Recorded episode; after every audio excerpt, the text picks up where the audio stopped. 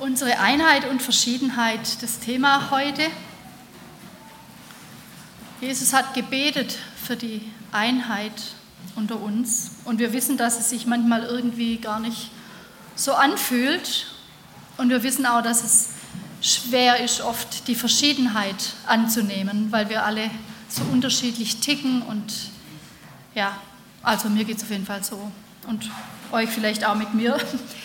Es ist manchmal schwer, auch das Miteinander. Und ich bin einfach gespannt, was der Joachim dazu sagt, was uns helfen kann, zur Einheit und Verschiedenheit anzunehmen. Joachim.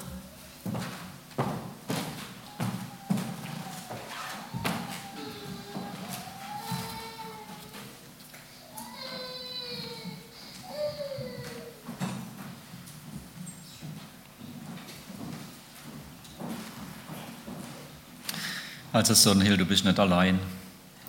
Ich gehöre mindestens auch dazu. Deshalb habe ich auch dieses Bild genommen, nicht nur in Erinnerung an Kindheitstage, sondern weil so ein bisschen deutlich wird, wie groß Verschiedenheit sein kann. Ja, Einheit in Verschiedenheit, ein hohes Ideal. Und wenn wir ehrlich sind, müssen wir dazu setzen, dass uns kaum gelingt. Entweder laufen wir auf die eine oder andere Art davon, man muss ja nicht immer unbedingt aus dem Raum gehen, man kann ja auch innerlich davonlaufen. Oder wir neigen zu Gleichmacherei, bei der alle Unterschiede so nach und nach aussortiert werden, dann sind wir halt nur noch unter uns oder die irgendwie eingeebnet werden. Ich hatte erst diesen Monat eine Begegnung, die mir das nochmal schmerzlich bewusst gemacht hat. Traf da jemanden, der erzählte mir, dass er eine Zeit lang in eine der Gemeinden unserer süddeutschen Vereinigung, unseres Bezirkes hier gegangen ist. Und dass er dabei immer wieder auf die Mauer der Verschiedenheit der sozialökonomischen Schichten innerhalb der Gemeinde gestoßen ist. Und es war für die Person schließlich so schmerzhaft, dass sie beschlossen hat, die Gemeinde zu verlassen und in eine andere Gemeinde zu wechseln. Eine große Herausforderung. Einheit in Verschiedenheit zu leben. Diese Herausforderung, die ist so alt wie die Gemeinde Jesus selbst. Und wenn wir dann im Neuen Testament uns umgucken und reingucken in den ersten Korintherbrief, dann merken wir, genau diese Gemeinde auch kämpfte mit dieser Herausforderung. So lesen wir dort zum Beispiel in 1. Korinther 3, Vers 3. Denn ihr, also die Gemeinde Korinth, ihr lebt immer noch so, als würdet ihr Christus nicht kennen. Beweisen Eifersucht und Streit unter euch nicht, dass ihr immer noch von eurer selbstsüchtigen Natur bestimmt werdet und wie alle anderen Menschen denkt und lebt? Eifersucht und Streit ein sich aufspalten in verschiedene Untergruppen. Das war die Realität der Gemeinde, an die Paulus dann diesen Brief geschrieben hat. Und es führte auch dazu, dass es dann schließlich eine Rangordnung innerhalb der Gemeinde, eine Rangordnung von geistlichen Lebensäußerungen gab. Wer diese bei der Rangordnung oberen Qualitäten aufweisen konnte, der gehörte dazu. Und wer dies halt nicht konnte, der hatte irgendwie Pech gehabt, der war out. Und in diese Situation hinein schrieb Paulus diesen Brief. Und ich möchte heute mit uns gemeinsam dort mal im Kapitel 12 die Verse 4 bis 13 anschauen. Ich lese uns diesen Text mal. Also 1. Korinther 12, Verse 4 bis 13. Es gibt viele verschiedene Gaben, aber es ist ein und derselbe Geist, der sie uns zuteilt. Es gibt viele verschiedene Dienste, aber es ist ein und derselbe Herr, der uns damit beauftragt. Es gibt viele verschiedene Kräfte, aber es ist ein und derselbe Gott, durch den sie alle in uns allen wirksam werden. Bei jedem zeigt sich das Wirken des Geistes auf eine andere Weise, aber immer geht es um den Nutzen der ganzen Gemeinde. Dem einen wird durch den Geist die Fähigkeit geschenkt, Einsichten in Gottes Weisheit weiterzugeben. Der andere erkennt und sagt mit Hilfe desselben Geistes, was in einer bestimmten Situation zu tun ist. Einem Dritten wird, ebenfalls durch denselben Geist, ein besonderes Maß an Glauben gegeben. Und wieder ein anderer bekommt durch diesen einen Geist die Gabe, Kranke zu heilen. Einer wird dazu befähigt, Wunder zu tun. Ein anderer prophetische Aussagen zu machen. Wieder ein anderer zu beurteilen, ob etwas vom Geist Gottes gewirkt ist oder eben nicht. Einer wird befähigt, in Sprachen zu reden, die von Gott eingegeben sind. Und ein anderer, das Gesagte in verständlichen Worten wiederzugeben. Das alles ist das Werk ein und desselben Geistes. Und es ist seine freie Entscheidung, welche Gabe er jedem Einzelnen zuteilt. Denkt zum Vergleich an den menschlichen Körper. Er stellt eine Einheit dar, die aus vielen Teilen besteht. Oder andersherum betrachtet, er setzt sich aus vielen Teilen zusammen, die alle miteinander ein zusammenhängendes Ganzes bilden. Genau so ist es bei Christus. Denn wir alle, ob Juden oder Nichtjuden, Sklaven oder Freie, sind mit demselben Geist getauft worden und haben von derselben Quelle, dem Geist Gottes, zu trinken bekommen. Und dadurch sind wir alle zu einem Leib geworden.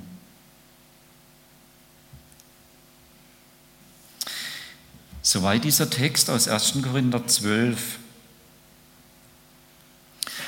Paulus macht hier deutlich, dass für die Gemeinde Jesu Einheit in Verschiedenheit zu leben Standard ist und bleibt. Gleichzeitig sagt er, dass allein der Heilige Geist dies möglich macht. Diese Art zu leben kommt von Gott.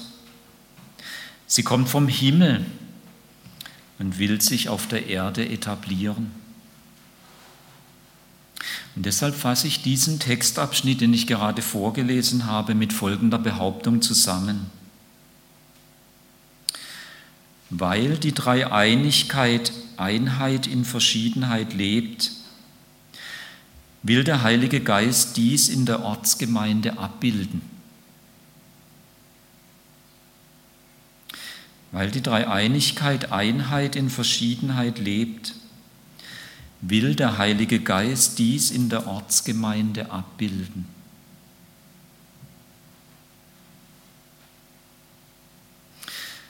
Möchte dazu drei Grundzüge dieses Textes unterstreichen. Ich meine, alle drei geben uns Hilfestellung, sodass wir uns auf, darauf einlassen können, Einheit in Verschiedenheit zu leben. Der erste Grundzug, der gleichzeitig das Fundament der gesamten Argumentation hier an dieser Stelle ist. Weil der Heilige Geist Einheit in Verschiedenheit bei uns abbilden will, stellt er uns Gott vor.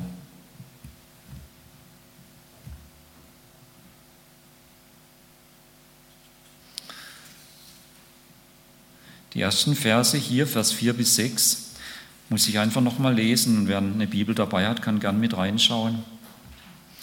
Paulus schreibt, es gibt viele verschiedene Gaben, aber es ist ein und derselbe Geist, der sie uns zuteilt. Es gibt viele verschiedene Dienste, aber es ist ein und derselbe Herr, der uns damit beauftragt. Es gibt viele verschiedene Kräfte, aber es ist ein und derselbe Gott, durch den sie alle in uns allen wirksam werden. Paulus zeigt uns hier die Dreieinigkeit. Die Dreieinigkeit, die vollkommene Einheit in Verschiedenheit lebt. Wenn wir die Einblicke, die uns die Bibel in die Dreieinigkeit gibt, anschauen, dann finden wir hier keine Trennung und gleichzeitig aber auch keine Gleichmacherei. Ganze Einheit bei ganzer Verschiedenheit. Und dieses Urbild von Einheit in Verschiedenheit will der Heilige Geist in der Gemeinde Jesu abbilden. Wir haben das vorhin schon gesungen, dass sich Gottes Licht in uns spiegeln will. Der Heilige Geist will diese Einheit in Verschiedenheit, in der Dreieinigkeit vollkommen da ist, in der süddeutschen Gemeinschaft Sindelfingen abbilden. Und deshalb stellt Paulus das hier in diesem Textabschnitt voran. Wie wenn er uns zunächst an der Hand nimmt und sagt, komm doch mit, guck dir mal das Urmodell an, guck dir das Urbild an. Hier ist der Maßstab, an dem wir Maß nehmen können. Ich weiß, dass immer wieder Menschen Probleme haben mit diesem Begriff Dreieinigkeit, oft auch benutzt mit dem ausländischen Wort Trinität. Ich weiß auch, dass es in der Bibel nirgends vorkommt als Wort. Trotzdem müssen wir uns der Tatsache stellen, dass die Sache vorkommt. Ich möchte uns nur jetzt an dieser Stelle eine kleine Hilfestellung geben, so ein bisschen wie so ein Steigbügel, wenn man aufs Pferd will. Wie ist denn eigentlich mit unserer Erlösung? Ohne die Erlösung, die Gott in Jesus verwirklicht hat, hätte es die Gemeinde in Korinth nie gegeben. Ohne die Lösegeldzahlung, die Gott durch Jesus geleistet hat, würde es uns hier als Gemeinschaft Sindelfingen nicht geben. Nur weil Jesus sein Leben als Lösegeld für jeden von uns gegeben hat, kam es zur Gründung unserer Gemeinde. Wer hat denn das Copyright auf diese Erlösung? Ist es Gott der Schöpfer? Oder ist Jesus von Nazareth? Oder ist der Heilige Geist?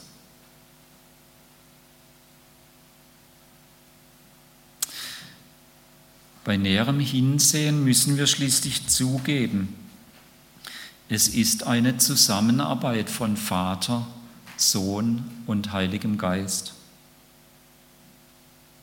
Nur ganz kurz, so als Appetitmacher.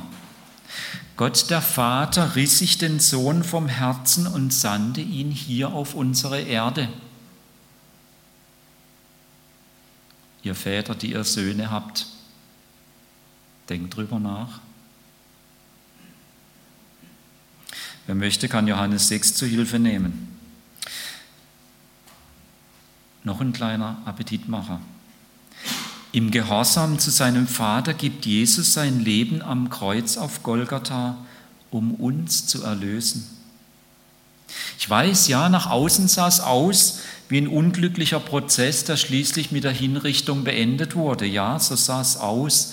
In Wirklichkeit aber war es eine freie Entscheidung von Jesus. In Johannes 10 ist aufgeschrieben, dass Jesus einmal in einer Diskussion mit Fachleuten ganz deutlich sagt, niemand nimmt mein Leben von mir, sondern ich gebe es. Es war seine freie Entscheidung. Und keine Macht des Universums hätte sie ihm abbringen können, wenn er nicht gewollt hätte. Noch ein dritter Appetitmacher. Am Ostermorgen weckt der Vater den Sohn auf von den Toten und er tut dies durch den Heiligen Geist. In Römer 1, Vers 3 und 4 können wir lesen, es ist die Botschaft von seinem Sohn Jesus Christus, unserem Herrn. Als Mensch aus Fleisch und Blut ist er ein Nachkomme von König David. Durch die Kraft des Heiligen Geistes wurde er von den Toten auferweckt. So bestätigte Gott ihn als seinen Sohn und verlieh ihm die Macht, die ihm gebührt. Koop, Kooperation von Gott Vater, Gott Sohn und Gott dem Heiligen Geist. Das hat unsere Erlösung hervorgebracht. Und das ist jetzt nur ein Aspekt. Es gibt noch viel mehr Aspekte. Wir können es auf die Suche machen in der Bibel. Wir können bei der Schöpfung mal gucken. Wir können mal bei der Gemeinde gucken. Wir können mal beim Gebet gucken. Also, Paulus nimmt uns an der Hand bei diesem schwierigen Thema, bei diesem herausfordernden Thema Einheit in Verschiedenheit und sagt, komm jetzt, lass uns zunächst mal zum Urmaß gehen und die Dreieinigkeit angucken. Da müssen wir immer wieder hingucken, dort uns ausrichten, dort Maß nehmen. Diese Art zu leben ist Gottes Art. Vollkommene Einheit in vollkommener Verschiedenheit. So möchte ich jeden von uns einladen, sich vom Heiligen Geist an der Hand nehmen zu lassen, dass er uns Gott vorstellt, dass er uns die Dreieinigkeit vorstellen kann. Und wie schon gesagt, der beste Ort, dies zu tun, ist die Bibel aufzuschlagen.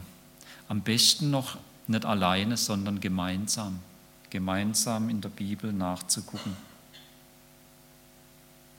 Wie wäre es also, wenn wir uns immer wieder zusammensetzen, zu zweit, zu dritt oder zu zehn, wie auch immer, und dort nachgucken, wie der Heilige Geist anhand des Wortes uns die Dreieinigkeit zeigt und vor allem diese Lebensart von vollkommener Einheit in Verschiedenheit.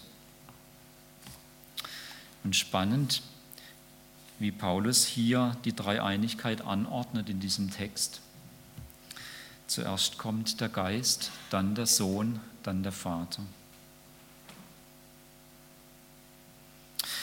Mit welcher Behauptung bin ich eingestiegen am Anfang? Die Behauptung, weil die Dreieinigkeit, Einheit in Verschiedenheit lebt, will der Heilige Geist dies in der Ortsgemeinde abbilden. Und damit kommen wir zum zweiten Grundzug dieses Textes. Weil der Heilige Geist Einheit in Verschiedenheit bei uns hier abbilden will, befähigt er uns zur Mitarbeit.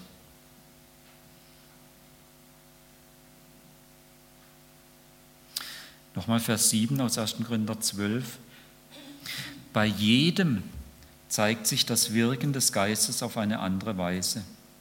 Aber immer geht es um den Nutzen der ganzen Gemeinde. Nutzen für alle, das ist die Grundzielrichtung.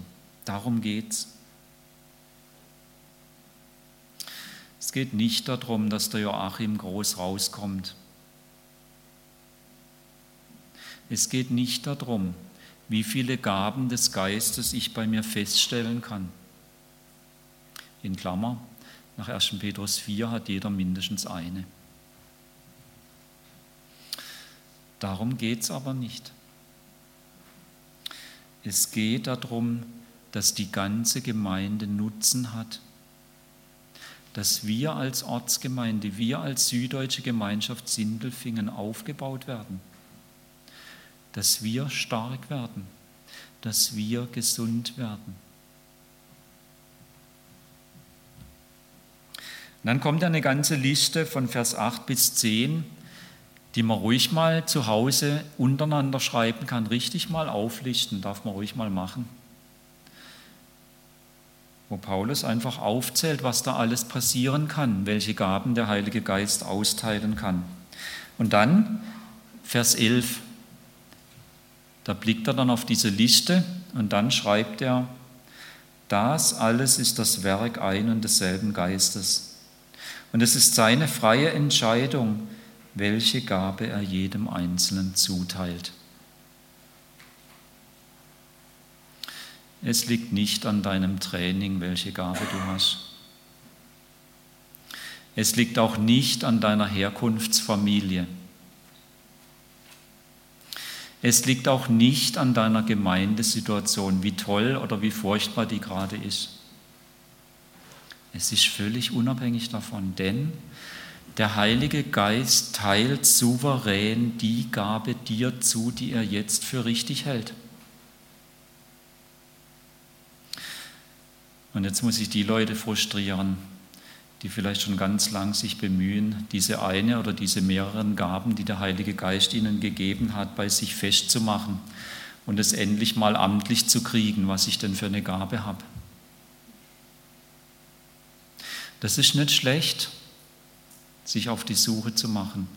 Aber Vorsicht, der Heilige Geist bleibt souverän, das heißt, er kann das jederzeit wechseln. Das muss gar nicht lebenslang sein, was ich da bekomme. Es kann sein, es muss aber nicht.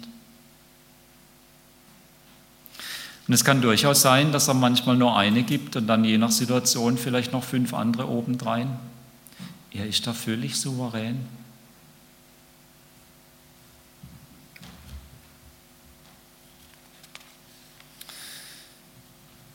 Und doch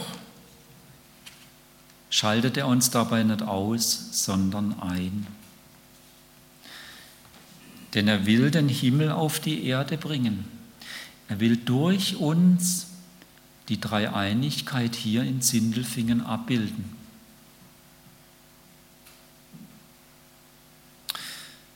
Und deshalb lohnt es sich mal zu überlegen, was könnte denn das hindern?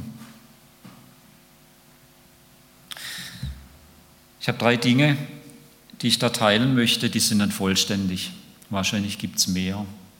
Und ich vermute auch, dass sie je nach Lage auch eine unterschiedlich starke Rolle spielen. Aber ich glaube, es gibt diese eine Sache mit dem Individualismus, die Paulus wahrscheinlich so noch gar nicht kannte, als er das schrieb.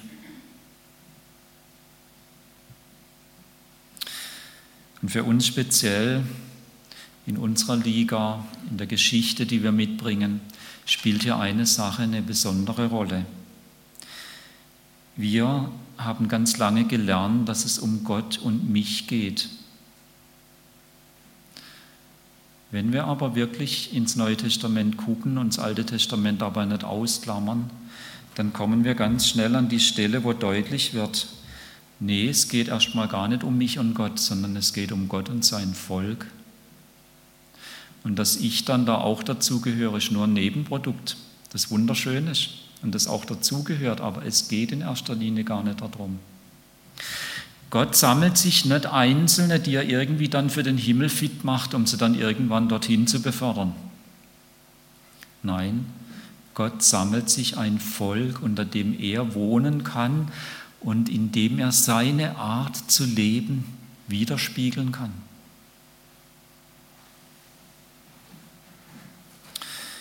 Hier müssen wir immer wieder ein wachsames Auge haben auf unseren Individualismus, der so ausgeprägt ist in Westeuropa und auch bei uns in Deutschland, auch im Schwabenländle. Jesus nachfolgen heißt, Teil seines Volkes zu werden. Und sorry, da ist das Gesamte wichtiger als der Einzelne. Da ist das Gemeinwohl wichtiger als das Individuum. Da haben wir ganz viel zu verlernen und ganz viel zu lernen. Ich fand es so nett und so ehrlich von Gordon MacDonald, wie er mal in Aufatmen geschrieben hat. Er hat auch in seiner Jugend in seiner Gemeinde gelernt, Jesus und ich. Und im Laufe seines langen Lebens als Gemeindepastor hat er für sich entdeckt, dass es eigentlich darum geht, Jesus und wir.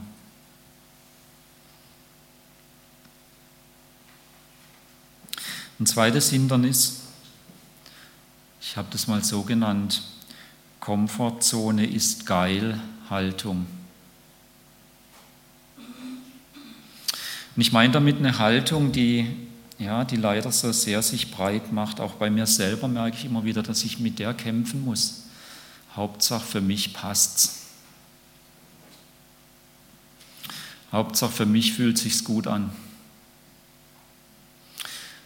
Hauptsache, ich bin nicht herausgefordert. Man hat ja auch sonst genug um die Ohren, oder?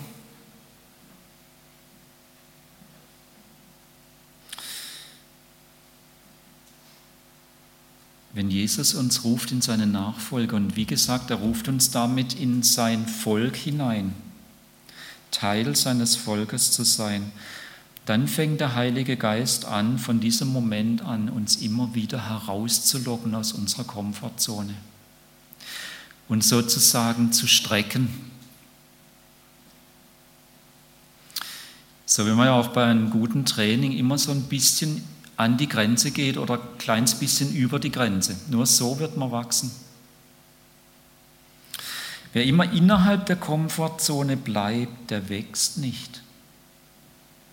Beim Sport wächst dann höchstens noch der Bauch, vor allem wenn man so in mein Alter kommt. Und im Geistlichen wächst dann auch ein ungesunder Speck, der uns unbeweglich macht und uns die Luft nimmt. Und der Heilige Geist strapaziert uns eben, wenn wir zu diesem Volk dazukommen und es bedeutet eben dann auch Teil einer Ortsgemeinde zu werden. Und da gibt es so viele Dinge, die mich strapazieren, die meine Komfortzone überschreiten. Das kann schon die Art der Begrüßung sein, wenn man hier reinkommt.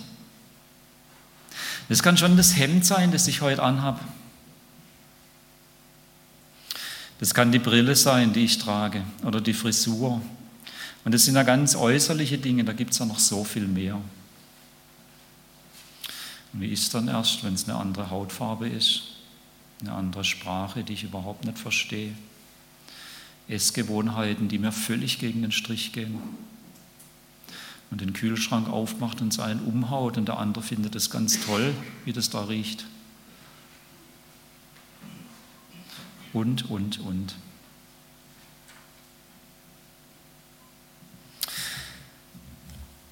Lassen wir uns da vom Heiligen Geist an der Hand nehmen und immer so ein bisschen über die Komfortzone, da wo es spannend wird. Es gibt noch eine dritte Sache und die ist wirklich, glaube ich, sehr bedeutsam. Das hat mit meiner Zunge zu tun. Ganz besonders mit dem, wenn ich dann über andere rede, vor allem dann, wenn sie gerade nicht anwesend sind. Das ist ein Riesenhindernis, was dem Heiligen Geist die Luft nimmt, was ihn ausgrenzt, was ihn wegdrängt von dem, was er eigentlich gern tun möchte. Denn sobald ich über ein anderes Gemeindeglied schlecht rede, rede ich auch über den Heiligen Geist schlecht, der ja auch in dem anderen wohnt. Und selbst wenn es niemand mitkriegen sollte, der Heilige Geist bekommt es mit und es tut ihm weh. Das heißt nicht, dass wir nicht einander ermahnen sollen. Das heißt nicht, dass auch eine gesunde Kritik etwas Gutes ist. Aber es bedeutet, dass wir lernen, nicht schlecht übereinander zu reden, dass wir uns darin üben dass wir lernen, die Wahrheit in Liebe zu sagen, geleitet vom Heiligen Geist, angeleitet von seiner vollkommenen Liebe.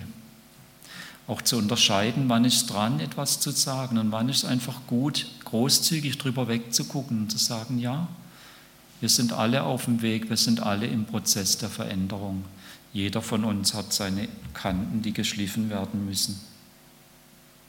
Also drei Hindernisse, die wir im Auge behalten müssen. Der Individualismus, nein, es geht um Gottes Volk. Die Komfortzone ist Geilhaltung, nein, ich lasse mich herausfordern, über meine Grenze, wenn ich ein bisschen drüber zu gehen. Dieses Reden übereinander. Es zum Segen zu machen, gut übereinander zu reden. Diese Sache mit den Gaben, die springe ich heute ganz großzügig. Ich weiß, das ist für manche jetzt frustig, aber das müssen wir heute aushalten. Ich möchte heute das Augenmerk auf eins richten, was uns manchmal so entgeht, weil wir manchmal schon so fixiert sind, ja, welche Gabe habe ich denn jetzt und was soll ich denn jetzt damit machen?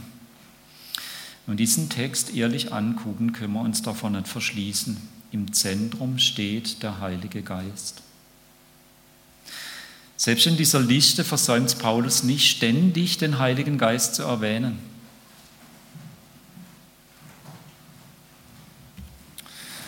Und nochmal, auch bei seiner Anordnung der Dreieinigkeit am Anfang setzt er den Geist an die erste Stelle. Und dann drückt er es ausdrücklich nochmal aus in Vers 7, ich habe es schon gelesen, und schreibt das Wirken des Geistes. Noch Vers 11 nochmal, das alles ist das Werk ein und desselben Geistes. Das alles macht eines deutlich. Wir müssen nicht bei unseren Gaben anfangen, sondern bei unserer Beziehung zum Heiligen Geist. Wir müssen nicht bei den Früchten anfangen, sondern bei der Pflege der Pflanze.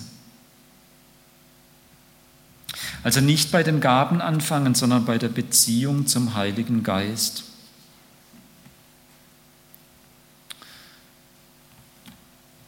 Es ist wie bei einer guten Freundschaft.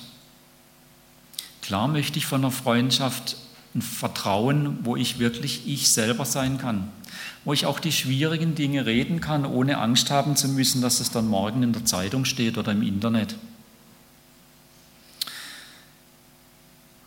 Wo man auch Schönes miteinander erlebt, von Herzen lachen kann.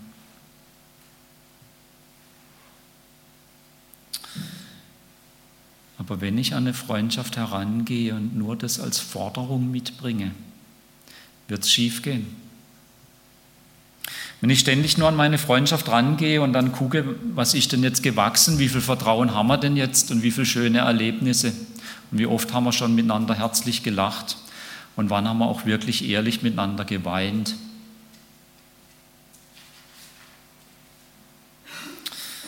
Auch bei einer guten Freundschaft gilt es, an der Beziehung zu arbeiten, zuallererst. Nur dann wird all das andere wachsen und da sein. Nur dann wird Vertrauen wachsen. Nur dann wird es schöne Erlebnisse geben. Nur dann werden wir dahin kommen, auch die Dinge ehrlich zu reden, zu lachen drüber und auch drüber zu weinen.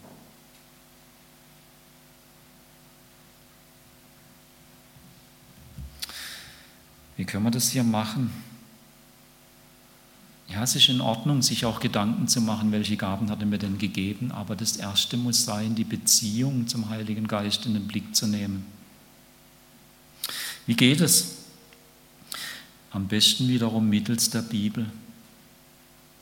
Ich empfehle da einfach mal Epheser 4 ab Vers 17 bis zum Ende des Kapitels mal in Ruhe anzugucken, vielleicht auch mit anderen mal drüber zu reden. Dort können wir nämlich herausfinden, was diesem Heiligen Geist gefällt. So wie es auch in der Freundschaft gut ist, herauszufinden, was dem anderen gefällt und dann versuchen, das zu praktizieren. Herausfinden, was dem Heiligen Geist gefällt. Also ein Tipp wäre Epheser 4 ab Vers 17. Es gibt noch andere Gelegenheiten in der Bibel, wo man das machen kann. Und dann einfach anfangen, mal ein bisschen zu sortieren eben die Dinge zu lassen, die den Heiligen Geist stören. Erinnere nochmal an diese drei Hindernisse, die ich schon erwähnt habe. Und stattdessen die Dinge zu tun, wo ich weiß, das gefällt ihm. Und dies, und das ist jetzt wichtig, nicht aus mir heraus, aus dem, was ich eben so hinkriege, sondern im Vertrauen auf ihn der Heilige Geist will nichts Liebers, als uns an dieser Stelle helfen. Das zu tun im Vertrauen auf ihn, auch ehrlich einfach um seine Hilfe bitten. Das führt uns jetzt noch ganz kurz zu dem dritten Grundzug dieses Textes. Weil der Heilige Geist Einheit in Verschiedenheit bei uns abbilden will, führt er uns zur Quelle. Und hier nimmt Paulus jetzt nochmal ein Beispiel, nochmal ein anderes Bild, das jeder immer mit sich herumträgt, unseren eigenen menschlichen Körper. Und er spricht für sich, man muss da gar nichts dazu sagen. Ja, das ist eine Einheit, die wunderbar funktioniert und doch aus so vielen Einzelteilen besteht, die wirklich verschieden sind. Und genau diese Verschiedenheit macht das Ding so gut. Wäre ja schlimm, wenn ich nur noch Zeigefinger wäre. Vielleicht dann auch hier auf der Kanzel. Oder?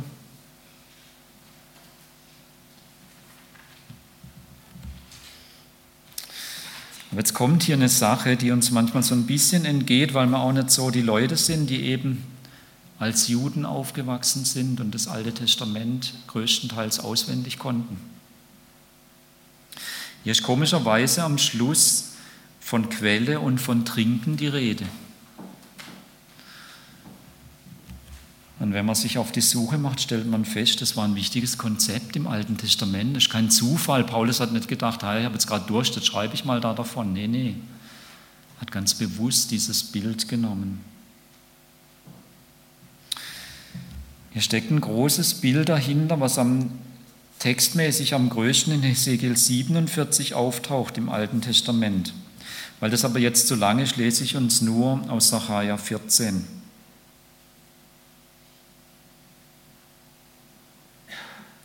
Wollte ich gerne, habe ich aber jetzt nicht hier. Sacharja 14, Vers 8. Und dort steht, dass ein Strom aus dem Tempel hervorfließen wird und dass man daraus trinken kann. Dieses Bild wird in Hesekiel viel ausführlicher geschildert und ich möchte einfach ermutigen, vielleicht heute noch hinzugehen und das mal für sich in Ruhe zu lesen. Hesekiel 47, Vers 1 bis 12. Und dort wird ganz farbig geschildert, wie Gott das macht, dass schließlich aus dem Tempel ein Wasser hervorsickert, was dann mit zunehmender Entfernung vom Tempel ein Riesenfluss wird, der ins Tote Meer hinabströmt und auch ins Mittelmeer. Aber dort wird beschrieben, dieser Teil, der ins Tote Meer fließt und wird berichtet, dass dieses Wasser dort Heilung bringt und dieses tote Meer wieder lebendig macht, dass dort wieder ein Fischreichtum entsteht und dass schließlich dort gefischt wird wie im Mittelmeer. Und dieses Konzept des Alten Testamentes, das greift Jesus an einer Stelle auf, als er in Jerusalem am Tempel steht. Und dort benutzt Jesus dieses Bild, was er seinen Zuhörern vertraut war, und sagt dann, das steht in Johannes 7, Vers 37 bis 39. Wen da dürstet, der komme zu mir und trinke. Also Jesus. Wer an mich glaubt, sagt Jesus, aus dessen Leibe werden, wie die Schrift gesagt hat, und dort kommt unter anderem Bezug zu Sacharja 14, Vers 8 und Hesekiel 47, werden Ströme lebendigen Wassers fließen also Jesus nimmt dieses Bild aus dem Alten Testament und sagt, das, was dort prophetisch verheißen wurde, wird jetzt in mir erfüllt für die, die an mich glauben. Die sind wie solche, die von diesem Wasser trinken. Und dann setzt er noch dazu, schreibt dann Johannes, damit meinte er aber den Geist, den die, welche zum Glauben an Jesus kommen, gekommen waren, empfangen sollten denn der Heilige Geist war noch nicht da, weil Jesus noch nicht zur Herrlichkeit erhoben worden war. Also hier dieses Bild vom Alten Testament, von diesem Strom, der aus dem Tempel hervorkommt und Heilung bringt, dieses Bild nimmt Jesus und bezieht es auf sich selber. Sagt, das wird in mir verwirklicht. Und wer nachdem ich gestorben und auferstanden und wieder in die Herrlichkeit gegangen bin, an mich glaubt, der trinkt von diesem Wasser. Und dieses Wasser ist der Heilige Geist. Das heißt, zur Quelle gehen bedeutet die Nähe Jesus suchen. Das muss jeder von uns einmal ganz grundsätzlich, und ich vermute, die meisten von uns haben das erlebt, die haben erlebt, dass Jesus sie herzugerufen hat zu seinem Volk und haben ihr Leben Jesus anvertraut. Und damit hat man zum ersten Mal grundsätzlich aus dieser Quelle getrunken. Wenn wir aber ins Neue Testament hineinschauen, ist auch deutlich, dass wir das immer wieder brauchen. Ja, einmal grundsätzlich, aber dann täglich neu. Wir brauchen das, dass wir immer wieder zur Quelle kommen, die Nähe Jesus suchen. Wenn wir Durst haben und uns was zu trinken angeboten wird, dann wird es nur helfen, wenn wir selber trinken. Es wird nichts nützen, wenn das wunderbar ist und wenn es genau vor uns steht. Nur wenn wir selber trinken, wird unser Durst gestillt.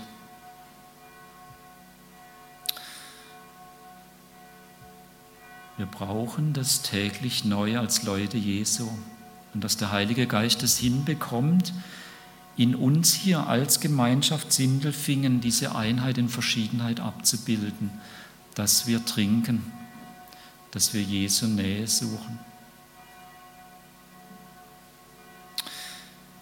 Das Neue Testament vergibt uns auch Tipps. Wie geht denn das? Und wir haben es heute schon gemacht.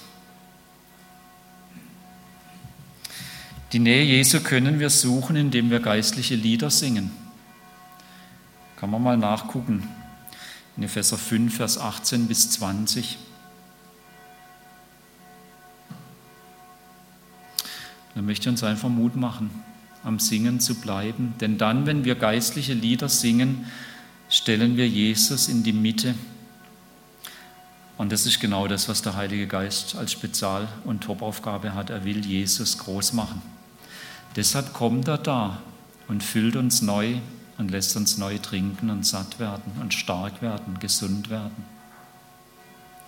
Also, vielleicht können wir das mitnehmen. Immer wieder auch im Alltag geistliche Lieder singen. Das darf auch schräg klingen. Das ist in Ordnung. Es macht nichts. Wenn Jesus wiederkommt und wir bei ihm sind, wird es besser wahrscheinlich. Ich muss ja nicht jedem eine Aufnahme davon schicken. Ich habe das immer wieder erlebt, als unsere Kinder noch zu Hause waren und wir immer wieder bei den Mahlzeiten ganz bewusst uns noch diese zwei, drei Minuten gegönnt haben, um miteinander ein geistliches Lied zu singen. Und es war für mich selber immer wieder ein Erlebnis, dieses Trinken, dieses gestärkt werden, innerlich stark werden, zu merken, da arbeitet der Heilige Geist. Der Heilige Geist will das Leben der Dreieinigkeit, diese Vollkommenheit in Einheit, in Verschiedenheit bei uns abbilden. Werde ich ihm Raum geben? Fragezeichen. Ich möchte mit uns beten.